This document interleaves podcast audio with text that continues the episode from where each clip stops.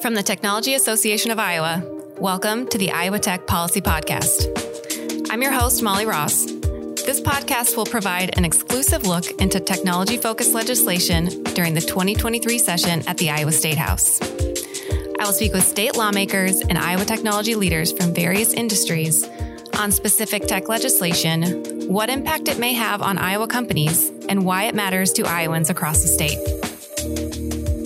The Iowa Tech Policy Podcast is proudly presented by Shazam, a member owned debit network, processor, and core provider that believes community based financial institutions strengthen and improve the local communities. Learn more at shazam.net. Additional support provided by Dentons Davis Brown.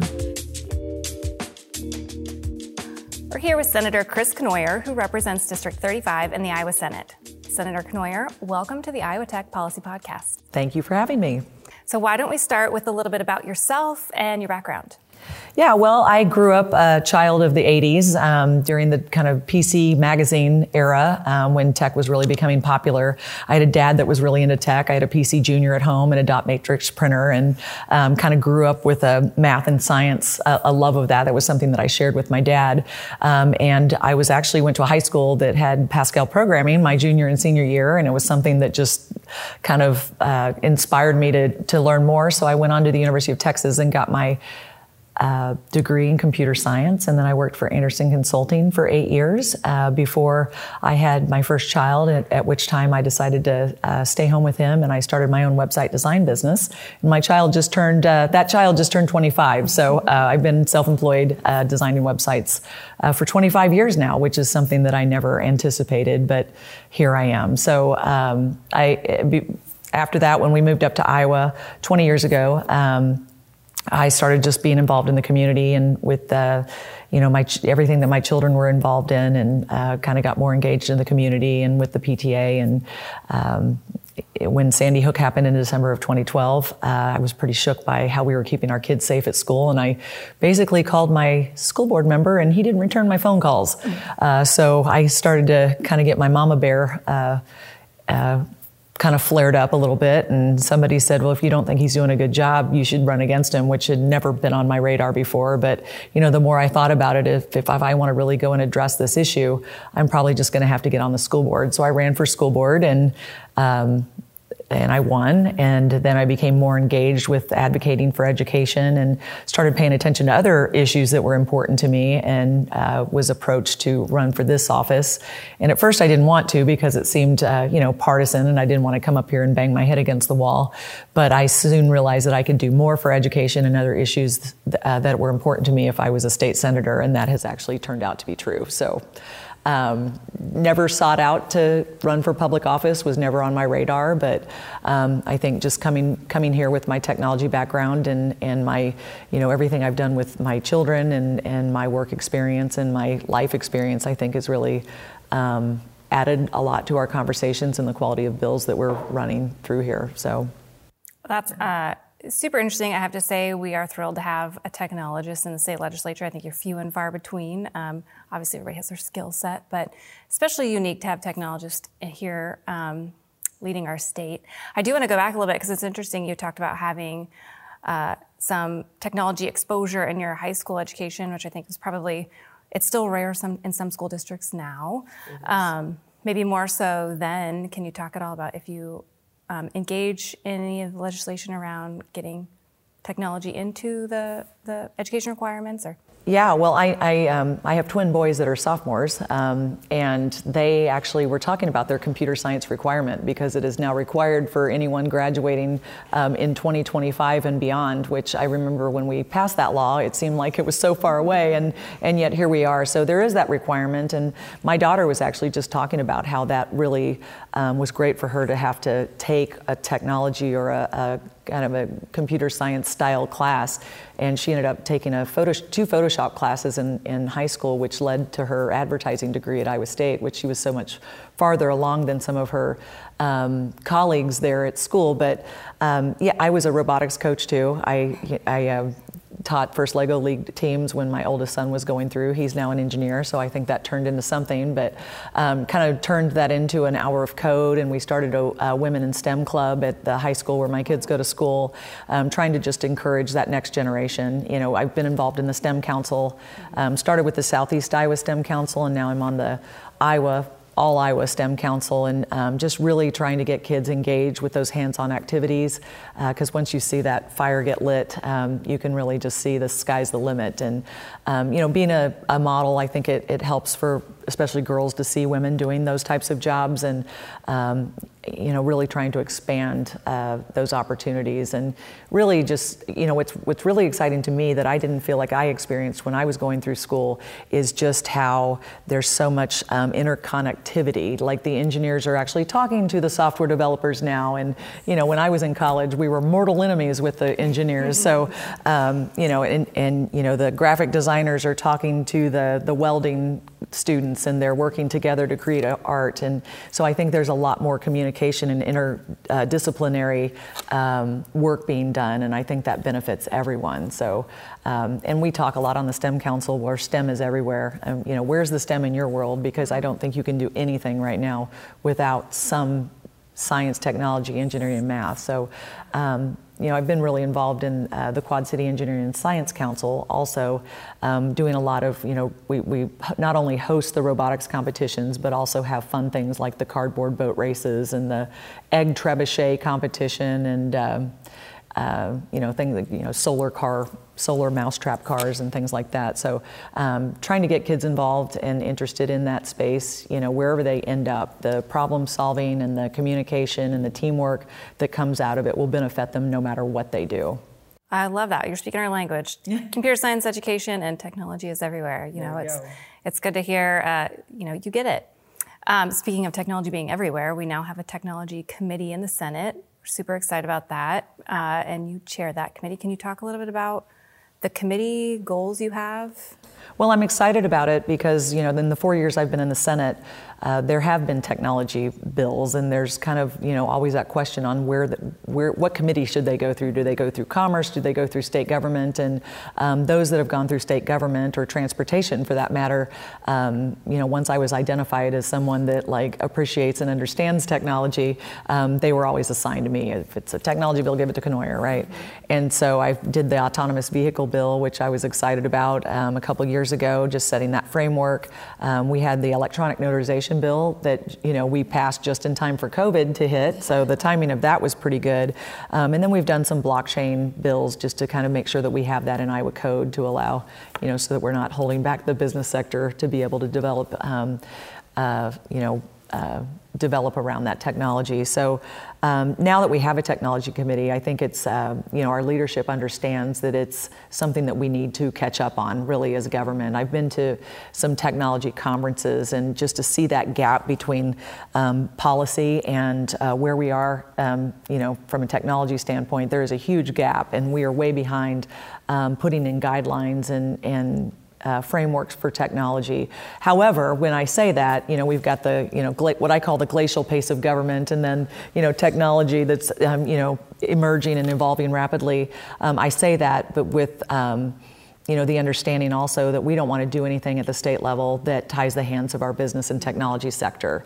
Um, I'm very careful about that. And I see when I talk to stakeholders, you know, members of TAI or, or other technology related businesses, they're just like, please talk to us before you do anything. Mm-hmm. And, and I think that just these bills that are already flowing through the technology committee, you know, we've got great stakeholder input from the members of Technology Association of Iowa as well as um, various, you know, businesses and, and stakeholders across the state. And I really appreciate the fact that, you know, people are engaged. They're, they're giving us feedback on these bills and helping to make, us, make them better and you know helping us understand um, you know, potentially unintended consequences of our, of our actions here. So we want to use technology responsibly to make government more responsible or efficient, um, but we also want to make sure that we're protecting the rights, the privacy, and the data of our citizens. So, you know, finding that balance um, and making sure that we're not tying the hands of our technology and business sector is really important to me. So, um, you know, we'll be continuing to work with the stakeholder groups, and I, I truly appreciate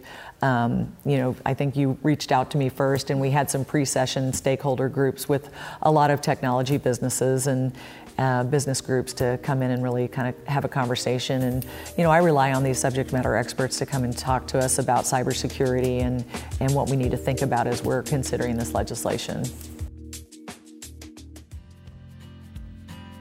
It doesn't matter which party leads the executive or legislative branches, a business needs to be able to succeed in every political environment. I'm Tim Coonan, lawyer and lobbyist at Dentons Davis Brown. Along with my colleague Sydney Gangstad, we represent and advocate for Iowa businesses and technology companies. Each week, we provide an easily digestible summary of what happened at the Capitol and why it's important to Iowa businesses. Head over to policysoapbox.com backslash Iowa.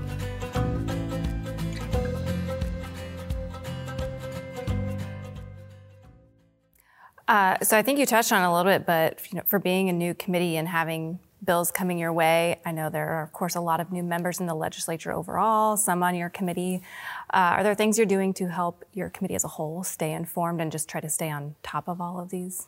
Yeah, so we started out, um, you know, before subcommittees and before the bills were starting to come through, um, while we were waiting for drafting and, and that, um, I started to have some of our subject matter experts come into the technology committee. So uh, the first committee, we had Dr. J- uh, Doug Jacobson from Iowa State Cybersecurity Center for Excellence and Aaron Warner from uh, ProCircular in Iowa City. So I thought that was a nice blend of public and private, and they've worked together to, too, and um, just really asked them to come in and educate the committee on what's, you know, where we are as a state um, where our vulnerabilities are and, and what we need to what we can do as policymakers and things that we need to think about as policymakers when we're trying to um, consider you know cyber security legislation and how we can s- support the efforts of the office of the chief information officer the OCIO um, he was actually our second uh, visitor to the, the second committee meeting and uh, Dr. Matt Behrens is our OCIO he came in and talked about what they're doing in terms of um, monitoring and, and helping uh, leverage some federal funding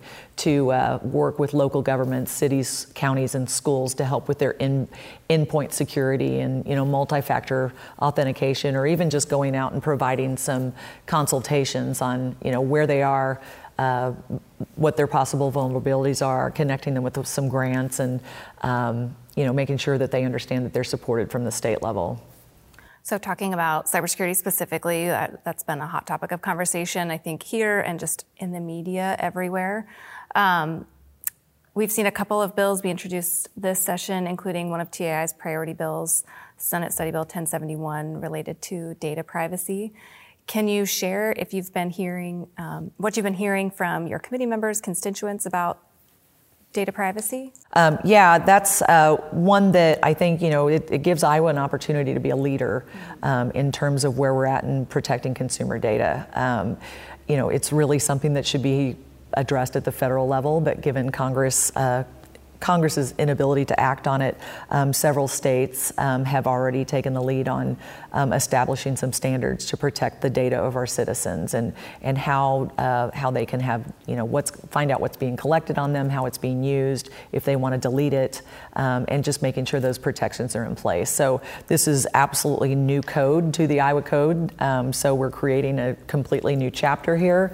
Um, but I think just getting it established and and delaying the implementation date for a couple years. I believe this is something that will continue to evolve, will continue to tweak, and continue to address. Um, you know, as we understand more about the, the the space of privacy and consumer data. So um, just just in learning about the bill and and what it what it is and what it isn't, um, I've learned quite a bit on just how much data is, is collected on us and and how it's being used for profit um, by a lot of companies. So just making sure that consumers um, have a voice in how their data is being used, how it's being collected, and and if it is being collected, you know, making sure that it's not associated or identifiable, um, you know, to protect the privacy of our citizens. So appreciate the efforts of TAI. You know, coming up with the legislation. I think it started in last year's session, didn't quite make it across the finish line, but it's given us some time um, to work out some um, some issues with it. And you know, sometimes bills don't pass in the first uh, on the first try through session, and you know, it gives us time during the interim to work on them and and uh, really work together with all the stakeholder groups to make them better. And um, I think we have an amendment coming from TAI that uh, we can all agree on and um, get it across the finish line. So I think just establishing this part in code for consumer data protection and privacy, I think is, is, is a great first step, but it's something that we're going to have to continue to work together to address. Well, I will say we certainly appreciate your partnership in that. Agree, it has been a big lift, but I think an important one for Iowa, and also agree would love to see Iowa be a leader and, and take that step forward, because not many states have yet crossed that finish line either. Um, somewhat along those lines, TAI has, you know, a big goal of ours is to make Iowa the best state for technology and innovation in the Midwest. Uh, being a technologist from the Midwest and, and certainly a leader in the state, are there opportunities you see for our membership or technology companies across the state to help our legislature, you know, partner together and, and elevate the state? Yeah, you know, I, I've heard about like Silicon Prairie um, and, and terms like that, which I think are really interesting. And, um, you know, I've learned so much in the four years that I've been in the legislature about all the tech that's going on in Iowa. I sat in on a, um, uh, the Biotechnology Association and some of the, the work that's being done there, you know, in terms of agriculture, which is amazing. Um, and then just being on the Education Committee and Economic Development Budget Subcommittee, you know, seeing what's being, the research and, and, you know, the startups that are coming out of our regent universities is incredible. And I just, I kept thinking, like, why do I have to be a state senator before I even know about all this stuff? And, you know, I've been to a couple tech conferences. I went down to one in Austin just so I could go back to my, my stomping grounds at the University of Texas. But, um, you know, talking about, you know, I was bragging, and I felt like I was bragging and taking some moment to really talk about what we were doing in the state of Iowa. And, you know, people were kind of just, oh, yeah, you're really doing good things in Iowa. And I thought, you know what, don't underestimate us because there is a lot of good stuff going on in Iowa.